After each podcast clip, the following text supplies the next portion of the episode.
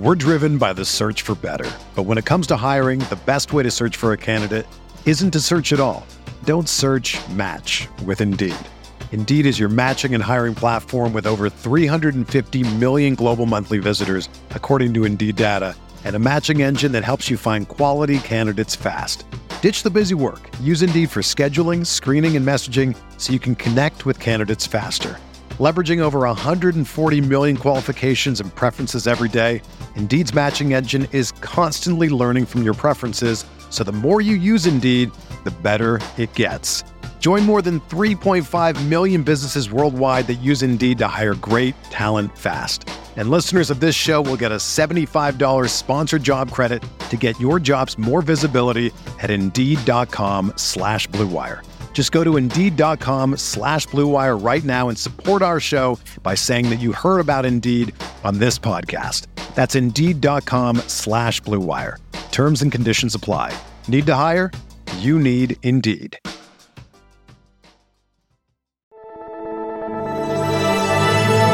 Blue Wire.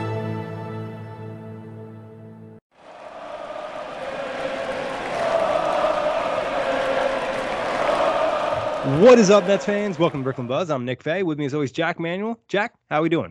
Morbin time, Nick.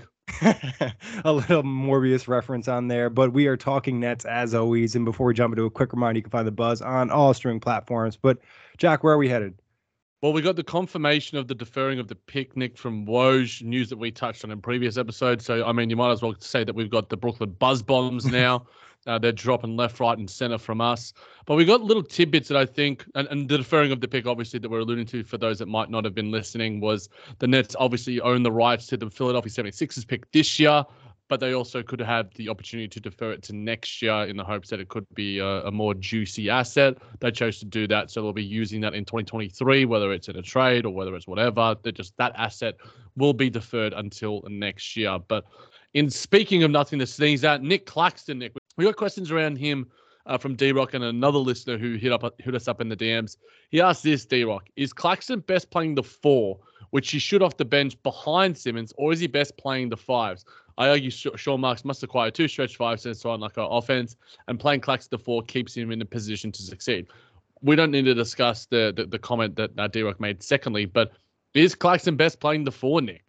Yeah, I mean, it's a really interesting discussion. I think we've kind of already alluded to in the past. There is some concern playing Ben Simmons and Nick Claxton together, given their limited, offensive scoring ability. And also both of them are pretty poor free throw shooters. So that's a little bit of concern. I think there's an argument Claxton would be maybe the best at the four, with another kind of switchy five that could stretch out to the five, because like we've kind of alluded to in the past is like, my theory on basketball and, the best situation to be successful offensively is if you only have one non-shooter. So putting Clax next to a guy that could shoot either at the four or the five. But at the end of the day, I think for the Nets, their best style of defense is switching. And I think Clax at the five allows you to play that extreme switching style of defense. And it'd be pretty difficult to find another switching big of his caliber to really play that lineup. Not impossible, but definitely something that wouldn't be super easy and would require a lot of assets. So I'm not super concerned about Clax playing the four or the five. Yeah, in certain matchups, it's not going to be great. But also, I think it allows the Nets to play a style that they really love to play and allows them to be really quick and athletic and run the floor offensively, because Claxton's faster than probably 95% of the bigs in the NBA. When he's out there and when he's conditioned, which we'll touch on in a second question that we did get, on that free throw shooting woes, Ben Simmons across the regular season is around that early 60 sort of mark, but last postseason, the most recent time we saw him playing basketball, 34.2% on 6.1 attempts. And Nick Claxton, in the regular season, it's laughable. And Nick's choking on his own goddamn water here, guys. The free throw shooting throughout the regular season, and that was actually an improvement for Claxton, 58.1%. That number dipped to 18.2% in the postseason. So both of our superstar defensive players got some work to do at the most lonely place in the world, at the charity stripe. So it's certainly an issue. But as you alluded to, Nick, if there are ways, and you've got stretch five, or it's just, I think that's what the Nets looked best. When we looked at previous seasons, postseason stuff, and you just see how spaced the floor is. It allows James Harden to do his thing. Gives Kevin Durant some space so they don't have guys sagging off of him and going into spaces, because he can just make that whip out pass to Joe Harris, Seth Curry, or whoever else it might be. So something to keep an eye on when we dive deep into some of the trade stuff. But as I alluded to, Jack, just one last point on that. Sorry. I would also just say the Nets just really are never going to be that successful playing drop coverage with the players that they have. And that eliminates a lot of stretch five options. And that's why Clax is probably best utilized at the five, or you find a four that's very interchangeable. You know, somebody who's a little bit thicker, you know, even if it was hypothetically like a PJ Tucker type who could bang with some centers down low and then Clax could spend more time on the wing. I think ideally that's what you're looking for. You're looking for another versatile piece. Maybe that's even Ben Simmons, but Ben is such an elite defender too that it kind of, you know, it's like you just have that interchangeability with all those guys. And I think that's what you're really looking for is just, okay, we can switch, you know, 2 through 4 really comfortably. You know, with Kyrie at the one, there's a little bit of question. But if we can switch to the other positions, that's providing us a great plus. And look how successful Boston was switching a ton of stuff. Yeah, I mean, one of the best defensive teams that we've seen in a very, very long time, the Boston Celtics. It'll be interesting to see how they go against the Golden State Warriors as the finals do kick on. I think the way I think of the Nets, Nick, as what we might see them as is that it's got some decent front court options. It's more like front court and back court. Because I think Kessler Edwards in the future could be a small ball five. Looking at his skill set, incredible rebounder, great athlete, just needs to fill out a little bit. Get those game reps under him. KD, small ball five, we saw it this season, and it looked pretty goddamn good. Ben Simmons, we haven't seen that yet in his career, but I think he could be great at the five. Obviously, his rim protection isn't his number one, you know, elite skill. Clax is probably a bit better at that, but Clax, you know, is obviously, you know, the prototypical five that you want.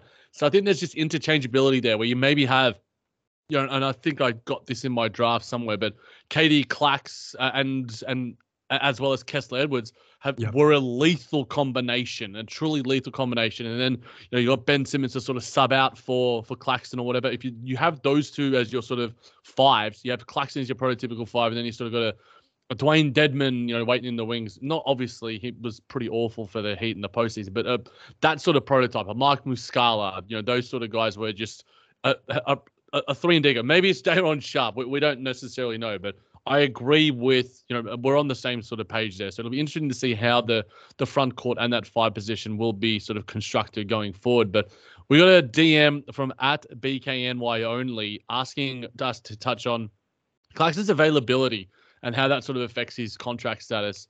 For the record, Nick Claxton across regular seasons, in his rookie year played 15 games, in his second season played 32 games and played 47 games this season. So across 3 seasons, he's played 84 games. Not a lot. In fact, no, 94 games, sorry. 94, yep. Oh, man, when I don't teach, it feels like my brain turns off. 94 games across 3 seasons. So you're averaging out that up to be 31 and a bit games. So less than half of games across the season. I'm not sure what the percentage necessarily is, but it's not great, Nick. And I see the concerns there, but I also think that there are extenuating circumstances that are worth touching on as well. Is Nick Claxton an injury-prone player? Is it going, if you're going to give him a 335 deal that we've been talking about and has been reported, is that too much if he's only going to give you 40 to 50 games a year? What do you think? Yeah, I think it's really interesting, and obviously you want context on the situation. You know, this year was rare in the sense that he did get, you know, some type of illness. We believe it was mono in the offseason, obviously hampered him at, you know, some point during the season. And I would argue the Nets probably held him out of a couple games in February around that trade deadline when he was dealing with that quote-unquote hamstring injury. But again, he has had a lot of these little minor injuries. And like we kind of referenced on the last episode, I think that's been some of the frustration with Claxton is you see him play at a high level, get hurt, now have to work himself back up, finally get back to that level. And that's where it gets concerning. I think you want to see him put on weight and size because he is obviously very thin. And, you know, this will give him a real opportunity to have a full off season. You know, last year, you know, with the condensed season and then also the bubble before that and all those things. And then I think he had a pretty serious shoulder injury his first season. And some of that was due to, you know, contact in an actual game. So there's definitely concerns, but he's young enough where you're willing to kind of see it moving forward. And it's not like the contract he's getting is completely destroying your books. It's not like he's signing, you know, a 3-year, $60 million year. We're talking about 3 years. Well, 455 is 455 the max he can get. I think that's what. Yeah, so 450. Yeah, even if he got that, you know, that would kill your books maybe, but 3 for 30 or 3 for 35, I think you could kind of live with that, especially if, you know, maybe the last year is not fully guaranteed or something. Yeah, I think it's certainly very malleable. And, you know, if you throw in team options in there, player options, whatever else it sort of might be, I don't think that's a bad deal at all. You're essentially looking at that as a sort of lower end starter pay, you know, like I alluded to, Vika Zubac, you know, Jakob Poeltl sort of types. And both of those guys have been, you know, pretty successful in the roles that they have played. And I think that obviously their durability is something around Claxton. Clax's body is an interesting sort of thing. You know, is it injuries? Is it conditioning? Is it, you know, a combination of the two? Obviously, we'll see how this postseason goes. We've seen some glimpses of, you know, him and the Rooks, you know, getting into the training center, working out. I'm not the biggest advocate for Clax, you know, putting on some weight and all that sort of thing, but strength is certainly something that I do advocate, because Bam Adebayo isn't the biggest dude in the world. He doesn't look like, you know, prime Dwight Howard, but that dude's strong. You know, Anthony Davis was worse this season because I think of, you know, putting on too much weight. I think it's going to be a comfort level, and it'll be interesting to see how that is worked out. But I think it is a fairly, you know, astute observation and something to worth discuss. But I think Sean Marks knows that, and I think Clax's camp knows that as well. And hopefully this is, it's all been, you know, somewhat contextual and their aberrations. And we get, you know, 65 games plus of Nick Claxton this season. If he has a good solid off season, gets his conditioning right, you know, gets everything right for a big future with the Nets or beyond. So something worth taking into account, but I'm not totally worried about it. Yeah, I think obviously hopefully some better influences this offseason. You know, not hanging out with James Harden should help. We saw them training together as well, Nick, in last year's offseason. Also partying together last year in the offseason too. So. That as well, yes. So we could see what type of impact that is and what he's kind of doing for his body. Like you said, not necessarily, you know, bad weight, but you want to see him add good weight, still able to kind of keep that mobility that he has. But I'd probably argue I'd be more concerned with the fit of Ben Simmons and Nick Claxton on the court rather than, you know, Claxton's injury history. I think that's something he should be able to get over, because he hasn't really had anything super bad, knock on wood, more so rather than just like what's going to go with him and Ben on the floor, just because it is obviously two really non-shooters, and it's going to be on Claxton and on Ben Simmons to find ways to have an impact on the floor without having the basketball, be it cutting, be it screening. And I think that's area both guys could improve, especially if there's any hope in them sharing time on the floor. And maybe that makes it more likely for the Nets to entertain sign and trade opportunities. Yeah, it'll be interesting to see. And I think the reason why, you know, there are reservations about it is because the Nets have a lot of injury-prone guys coming off injuries and such. KD's heading into his mid-30s. Kyrie Irving's had a plenty of injuries and absences. Literally the entire roster. the high level, you know, it's basically like Bruce Brown and Patty Mills. Yeah, the other guys that essentially, you know, have been somewhat regular for this team, but. We're driven by the search for better, but when it comes to hiring, the best way to search for a candidate isn't to search at all. Don't search, match with Indeed. Indeed is your matching and hiring platform with over 350 million global monthly visitors, according to Indeed data, and a matching engine that helps you find quality candidates fast. Ditch the busy work. Use Indeed for scheduling, screening, and messaging so you can connect with candidates faster. Leveraging over 140 million qualifications and preferences every day, Indeed's matching engine is constantly learning from your preferences, so the more you use Indeed, the better it gets. Join more than 3.5 million businesses worldwide that use Indeed to hire great talent fast. And listeners of this show will get a $75 sponsored job credit to get your jobs more visibility at Indeed.com/Blue Wire. Just go to Indeed.com/Blue Wire right now and support our show by saying that you heard about Indeed on this podcast. That's Indeed.com/Blue Wire. Terms and conditions apply. Need to hire? You need Indeed. When you need mealtime inspiration, it's worth shopping Kroger, where you'll find over 30,000 mouthwatering choices that excite your inner foodie. And no matter what tasty choice you make, you'll enjoy our everyday low prices, plus extra ways to save, like digital coupons worth over $600 each week. You can also save up to $1 off per gallon at the pump with fuel points. More savings and more inspiring flavors make shopping Kroger worth it every time. Kroger, fresh for everyone. Fuel restrictions apply. Speaking of Bruce Brown, Nick, we'll dive deep into him finally about 14 episodes later. I'm sure plenty of the Bruce Brown stands will be happy. But I wanted to get firstly into, we've got a Nets Twitter, guys, the Nets Twitter community. Nick's always putting that into the episode description, and we're giving people an opportunity to contribute to the show. So we want to touch on their comments. So join our Nets Twitter community if you want to be part of the show also. This is from Graham S. Nick.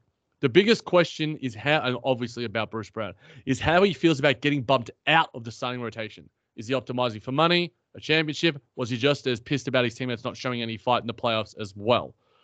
That's a lot of little interesting tidbits there from Graham S. As part of the Nets Twitter, the Brooklyn Buzz Twitter community. What are your thoughts? Yeah, I mean, it's definitely an interesting perspective, and this is a point in Bruce Brown's career where he has to make that decision. It also could be impacted by the length of his contract. Maybe he wants to make one more run with his team, so he'll sign a short-term deal and try to get that chip. And we talked about it a lot last offseason, how he kind of felt bitter and he wanted revenge and they wanted to run it back. Does he feel the same way? I'm not really sure. We haven't necessarily heard a ton from him, but we know Bruce has upped his value and shown that he's more than just being this niche player and being that small ball five that's on the short roll with James Harden. He's doing a little bit more this year, obviously still room for improvement.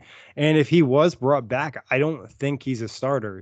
Just even if the roster was as is, you're looking at, Kyrie Irving, Joe Harris, Kevin Durant, Ben Simmons, and probably another big. So Bruce is definitely coming off the bench, and he's probably competing for minutes to some extent, depending on what happens with Seth Curry and, Kessler Edwards and the rest of the guard rotation, whoever the Nets sign. So that could really play into his decision-making. But at the same time, I think he does have some love for the Brooklyn Nets and his teammates. No, there is a desire, and obviously, credit to him, because at the start of the season, we were befuddled, and as well as many other Nets fans, of why he wasn't playing. Came back in, and obviously had his inconsistencies. A lot of it, I think, was extenuating circumstances surrounding James Harden and those sort of things. But, beyond the trade deadline, one of our best players. And that's not just saying, that's alongside Kyrie. Third best player. And you can make a credible argument that he was the second best player in the playoffs. He was, and again, obviously extenuating circumstances, given the level of, attention that KD was getting and Kyrie's disengagement, I guess, is the word that I'll just come up with for in the moment. But I think a lot of people are starting to underrate Bruce Brown, in a weird sort of way, because it's just like, well, Ben Simmons is there. Ben Simmons is there. Is Ben Simmons going to be there? It's Claxton. And I think that having an element of reliability, that you get out of Bruce. You know what you're getting out of Bruce. And he's improved that three-point shot as well. So I think that we need to show Bruce a little bit more love. And, we've seen varying reports about, the contractual, desires that he and his team has. People are putting out $16 to $18 million, which I thought was, I had no idea where that the heck that was coming from. I know you found some credible sources that I'm sure you'll be willing to share also. I just think that, if Bruce comes back, I'm not going to be unhappy at all, Nick. Yeah, I mean, there's no reason to really lose Bruce unless it's similar to Claxton, a ridiculous offer or a great sign and trade opportunity, which I think is something that could be on the table. And getting back to the last point as well, it's just like there is a chance that Bruce wants to showcase his skills more and have a bigger opportunity to have the ball, and that's where maybe bad teams are opened up. But again, like you said, with Ben Simmons, there's no lock that he's on the team. And if you re-sign Bruce, you re-sign Nick, now all of a sudden, you have more flexibility to trade Ben, because those guys can do some of the things that you use him to do. Obviously, they're lesser versions of Ben Simmons, but combined have similar skill sets to, a Bruce and a Nick equals a Ben, or, something along those lines. So, Rick. Oh, no, that's not a good combination. I just realized, Nick. Let's go with Brown Axton. We'll go with Brown Axton. Yeah, great player. No. Yeah. But it definitely gives you more flexibility. And like we've kind of talked about in the past, you don't want to lose any good players, because you're so limited in your ability to acquire players. And also, if Bruce is cool playing a bench role and just getting, an upgrade in terms of his paycheck, that's fine, because Ben's not going to play every game. He's not going to play every minute. And during the regular season, you can afford to play some of these quote-unquote bad lineups, but also he's a guy that'll have value at the trade deadline too. Like, he's a good player. Exactly. And you can't do a Sacramento Kings and let Bogdan Bogdanovic walk for nothing to Milwaukee / Atlanta. That is just an absolute no-no. And if we see that happen, we can prove the lack of desire for winning that Joe's side does have, because it's as simple as that. You can't let either of Claxton or Bruce Brown go for nothing. Yes, Claxton is the one that everyone does want, and I understand that because of his upside and you know, the untapped potential there, whereas Bruce is, you know, how much better can he get? I think he can get better because he's got a three-point shot that is improving and did improve this year. So I think both of them need to be retained. And I think it relates to a comment that we got, again, from our Brooklyn Buzz. Jack, I'll touch on the contract stuff. I forgot to mention that in. Yep. Woj, pretty much right after the Nets got eliminated, talked about Bruce Brown wanting $12, $13, $14 million a year.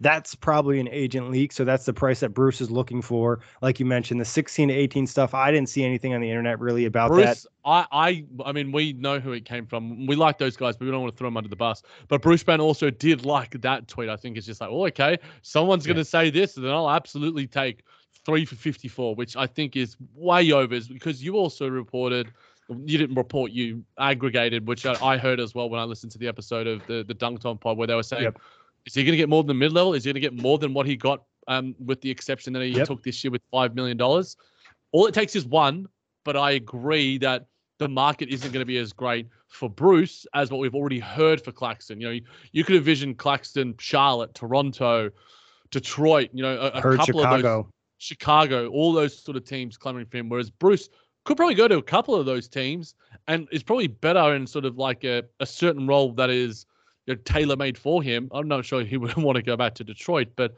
I just still think that both of these guys, like you alluded to, Nick, if Ben Simmons never comes back to and plays for the Brooklyn Nets, which we would be devastated about, but we still have Nick Claxton and Bruce Brown. We saw this year that both of those guys continue to grow as players, continue to contribute in important and postseason games.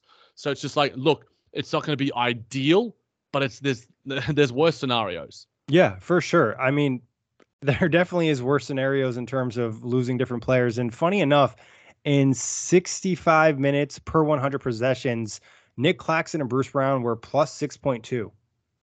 So I think they started developing a little bit of chemistry. I'm a stats guy. What's going on here? Nick's throwing out stats now. Damn, we're going to lift my game. I think we saw them kind of connect on a couple oops, you know, that short roll stuff and finding that rhythm. We talked about Nick's cutting on the last episode, and then also Bruce's ability to just kind of improve. And that three-point shot's going to be huge in terms of, is he just a guy that teams are going to let score? And that's kind of what happened last year. And I think, again, like we've alluded to in the past, is Bruce Brown's a good player, but he doesn't necessarily want to be a player that you need to super depend on. He can't be your third best player or fourth best player. Maybe he can be your fifth best player, but still you want to have him in the right situation where he's the only non-shooter on the floor, or he's next to a guy that can shoot at a similar level to him at least. He can be the Gary Payton II sort of guy. Yeah. You know, your fifth to seventh sort of best player in a rotation. And, you know, if he... I also wanted to the offseason for Bruce, you know, I'm sure he's putting in work. That guy is a relentless, and I love his attitude. The three-point, obviously, is something I want to continue to see, you know, the volume, you know, and just the quickness to just put it up, as well as the handle. Because if he's going to have the ball in his hands a little bit more, you know, like we saw in the latter points, in the postseason, you know, he was attacked because, you know, the Boston Celtics were attacking everyone's handles, Kevin Durant's. You know, it was basically everyone but Kyrie, you know, Patty Mills. So if he can tighten that up a little bit, I think that would go a little bit of a way too. I think it's underrated having a tight dribble and what that can do for you, and then how that can open up the game individually and for the team for you. So it's interesting, just and some good questions. And I think I don't know. I haven't touched on the second one yet. We just touched on a lot of Bruce Brown talk. So we'll get to @Shan_Yuga. Again, Brooklyn Buzz, Nets Twitter community, guys, get involved in the link description for the episode. He says, personally, I think we should retain BB and hold on to his contract. No basketball reason to let him go, but potentially we can use his contract for future trades. Only reason I'd let him walk is if he's taking more than $13 million a year, or we can get an asset back from a sign and trade.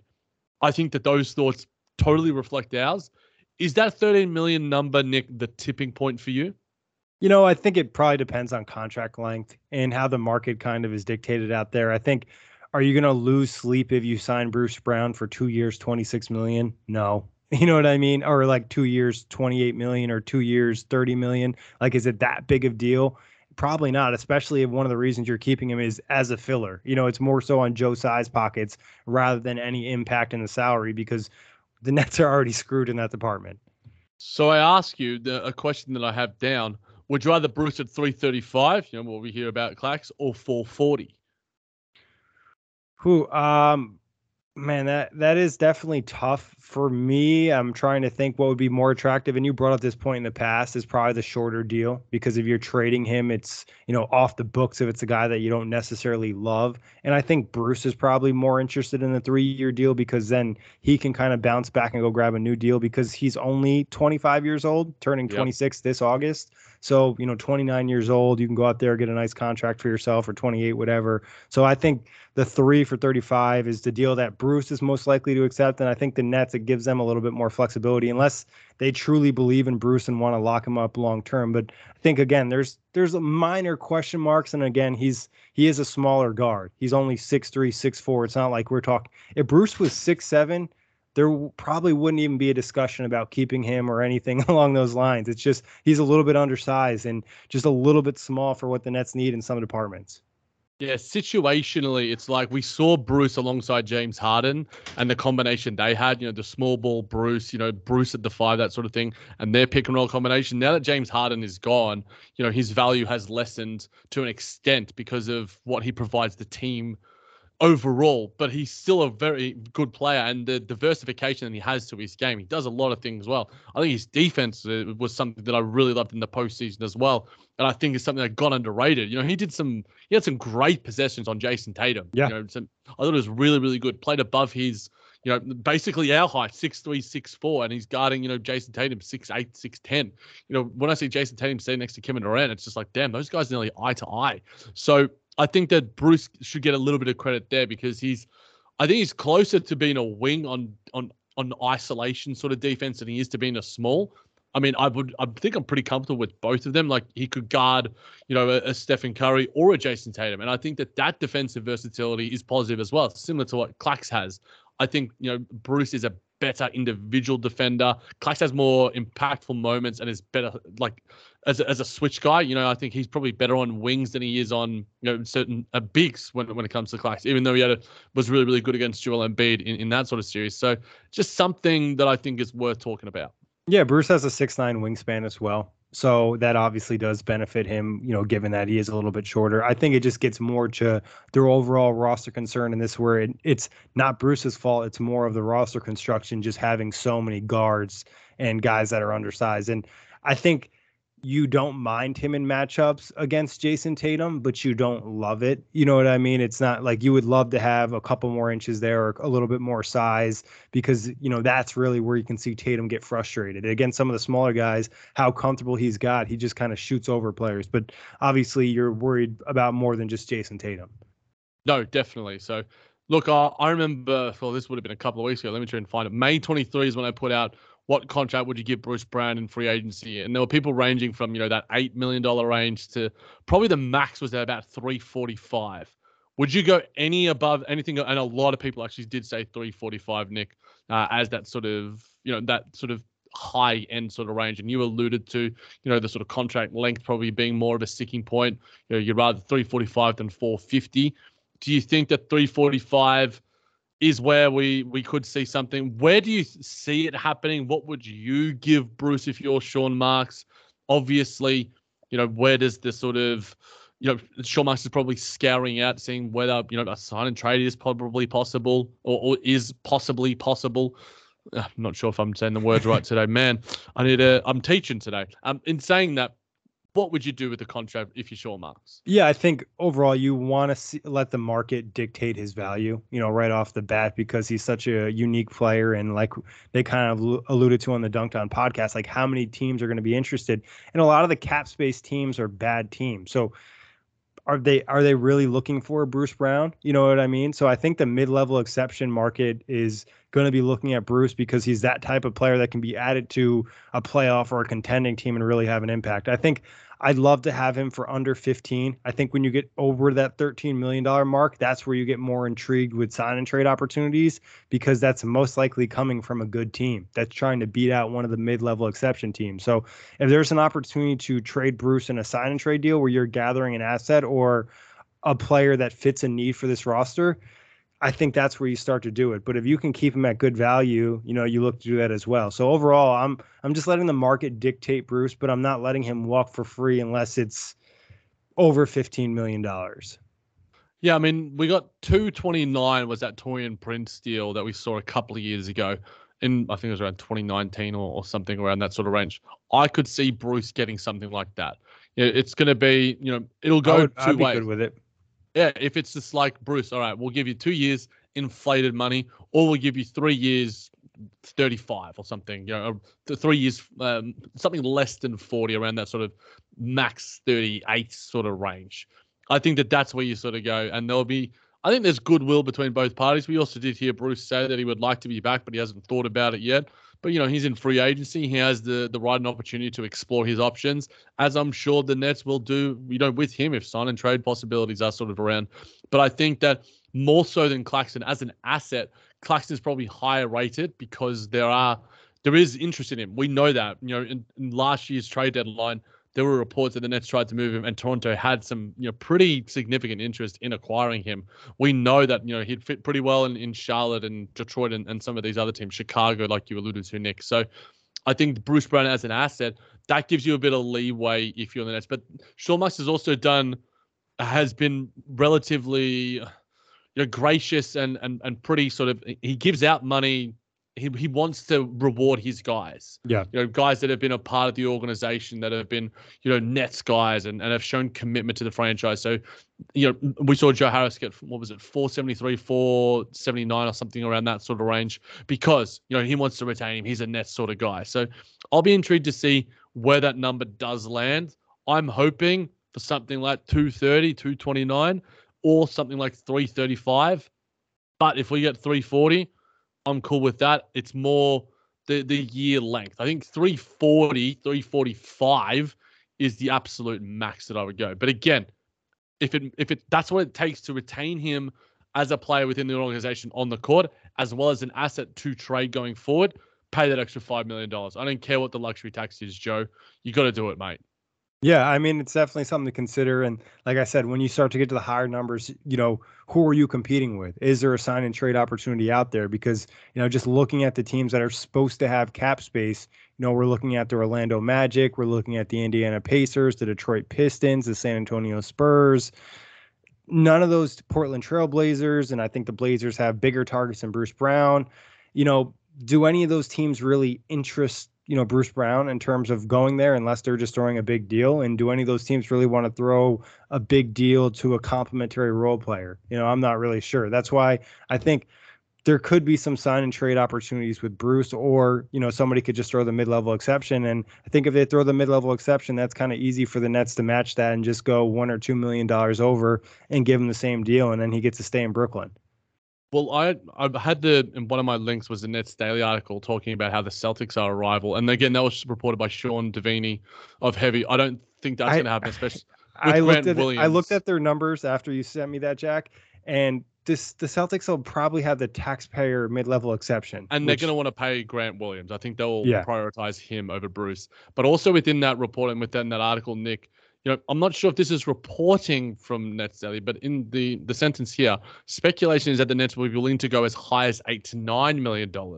So that's probably a Nets leak, and the one that you reported from Woj is probably an agent leak. So where's that middle ground?